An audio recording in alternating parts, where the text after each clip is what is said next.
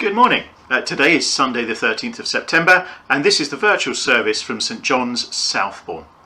My name is Matthew Luff, and I'm the vicar at St John's Church, along with uh, West Thorney, which is St Nicholas's Church.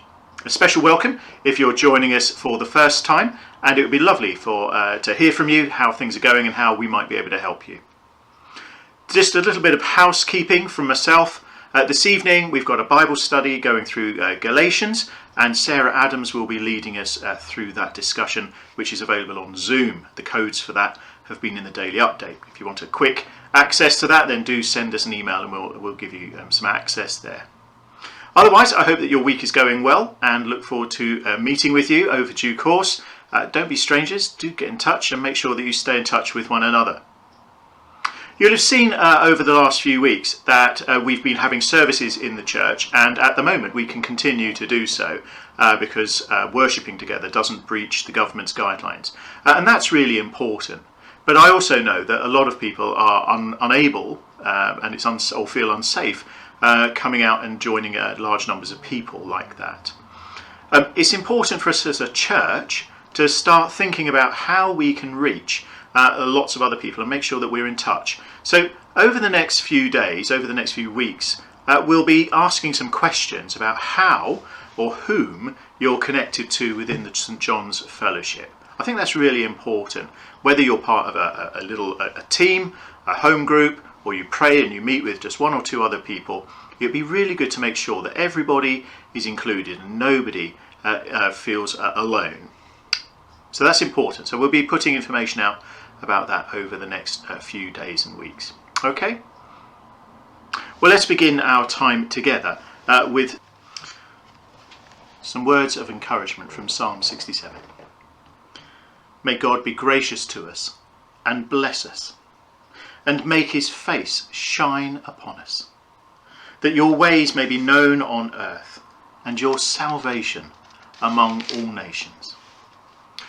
Heavenly Father, as we seek to understand a little more about what it is to be your people, we thank you for this reminder of salvation, your desire to bless us and be gracious to us. We pray this week we would continue to seek your ways, to follow and learn from Jesus, to be your people. Amen.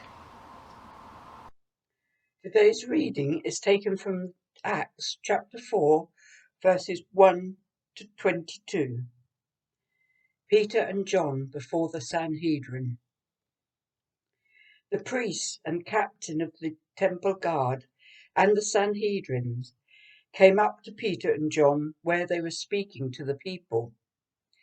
They were greatly disturbed because the apostles were teaching the people, proclaiming in Jesus the resurrection of the dead they seized Peter and John, and because it was evening, they put them in the jail until the next day. Many who heard the message believed, so the number of men who believed grew to about 5,000. The next day, the rulers, the elders, the teachers of the law met in Jerusalem.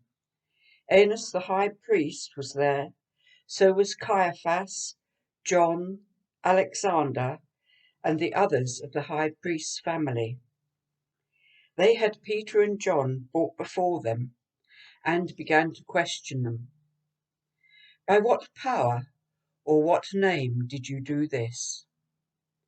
Then Peter, filled with the Holy Spirit, said to them, Rulers and elders of the people, if we are being called to account today for an act of kindness shown to a man who was lame, and are being asked how he was healed, then know this, you and all the people of Israel, it is by the name of Jesus Christ of Nazareth, whom you crucified, but whom God raised from the dead, that this man stands before you healed.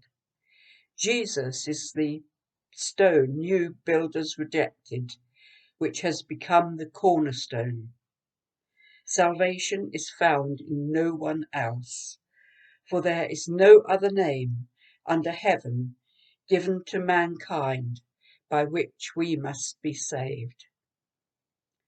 When they saw the courage of Peter and John and realized they were unschooled, ordinary men, they were astonished and took note that these men had been with Jesus.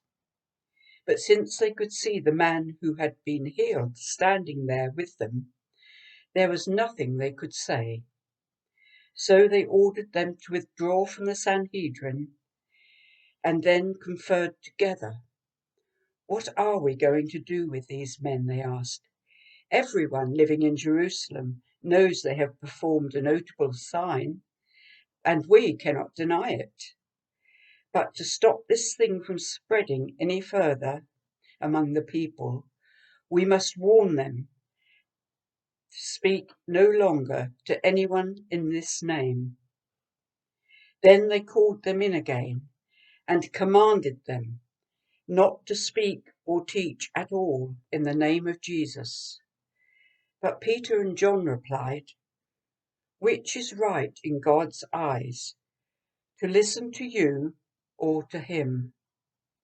You be the judges. As for us, we cannot help speaking about what we have seen and heard. After further threats, they let them go. They could not decide how to punish them because all the people were praising God for what had happened. For the man who was miraculously healed was over 40 years old. Well, as we uh, come to this reading, which has got quite a lot going on in it, uh, I just wanted to focus particularly on uh, verse uh, 13, the second part of it, that the council took note that these men had been with Jesus. Uh, what a, a, powerful thing uh, for them to notice and an encouraging thing for us to bear in mind. If we scroll back a, a, little bit, we, we know that they, Peter and John have been brought before the council uh, to hear about uh, this resurrection that they're, they're preaching about, the resurrection of, of Jesus Christ. And before that, the, the, the, there was a healing of a man who'd been a cripple for uh, over 40 years. Uh, and so there were these two events this healing and then this preaching, both focused on the resurrection, both focused on the name of Jesus that had uh, that was going to be important uh, in, this little trial. Peter and John have been brought in to explain uh, what was going on, how they thought they were doing what they were doing uh, before this council. Now, the council included uh, the Sadducees uh, who had been part of the arrest. And the Sadducees were an interesting group uh, within sort of the Jewish community of the time.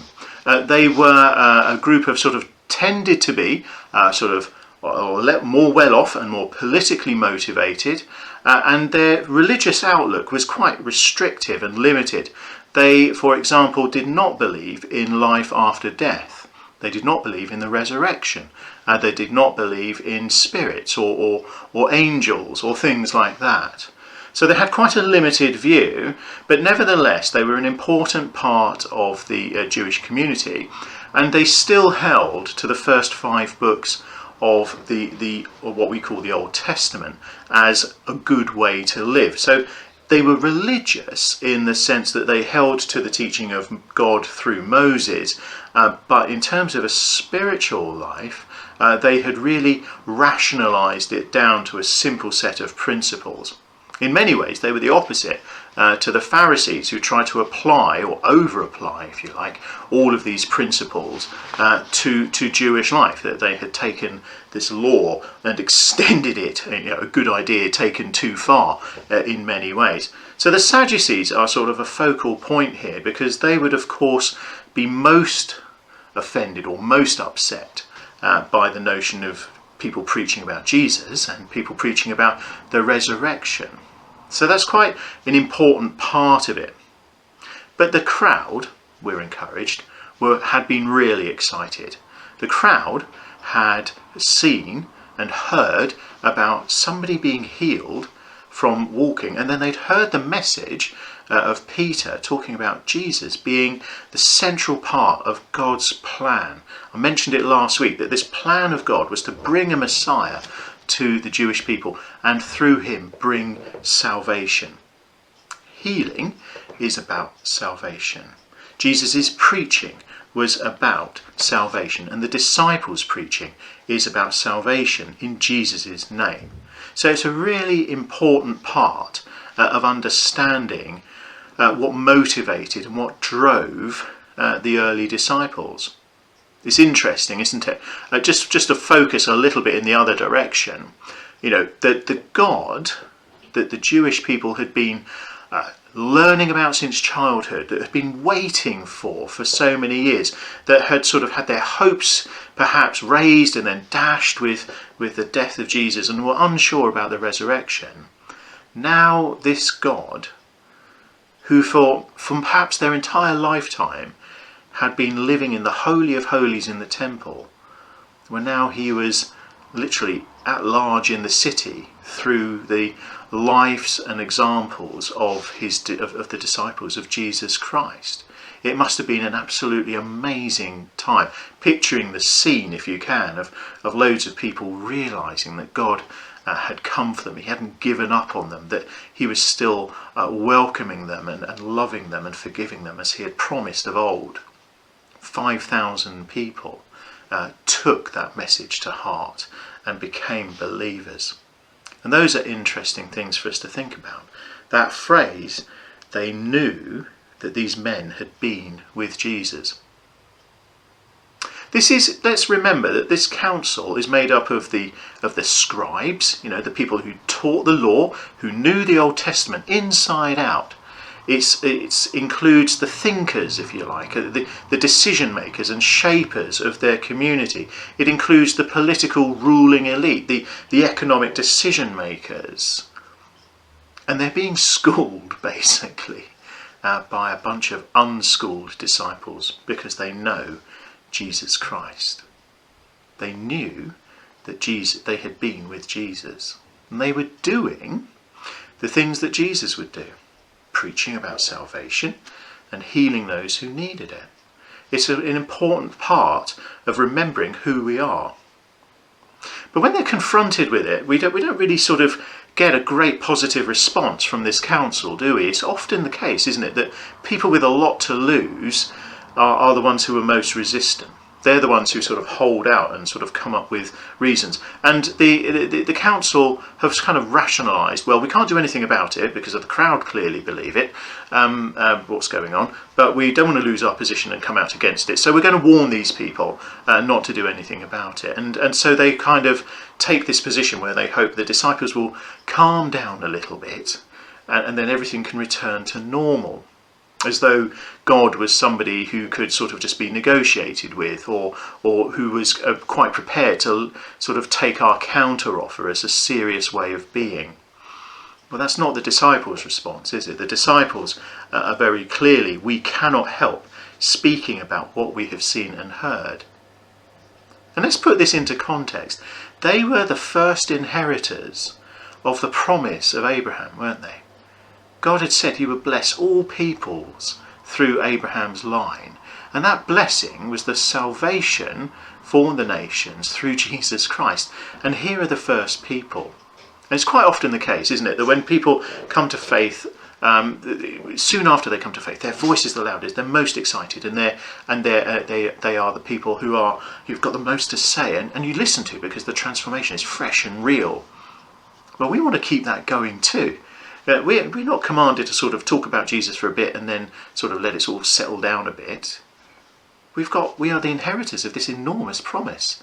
We are we are we are saved people. We are there's nowhere else you can get this thing. There's nowhere else where you can get forgiveness uh, of your sins. There's nowhere else where you can be restored to a right relationship with God. There's nobody else who promises that you're seated in the heavenly realms already in the heart and mind of God.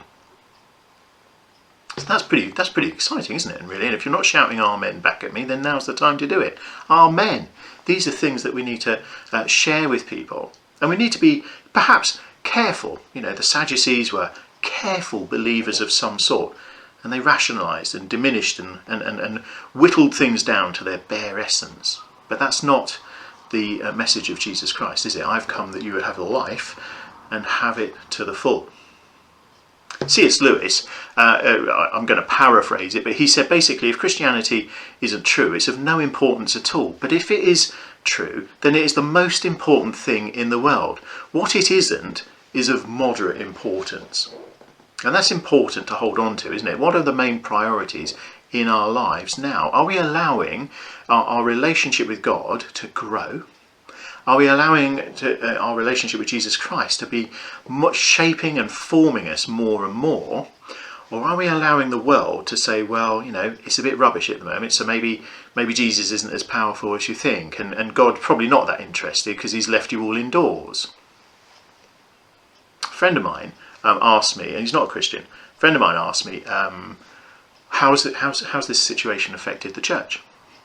And I said, well, to be honest, we're a church that loves to gather and worship. We, you know, it's, it's really good. We come together and we sing. But at the moment, at this season, at this time, we go, God's sending us out to love our neighbours as we love ourselves. And that's really important. That's something to share, isn't it? That we can share with people that this isn't this situation isn't the be all and end all. It, it will pass that there is a promise beyond all of this, that, that the resurrection shows that death isn't the end.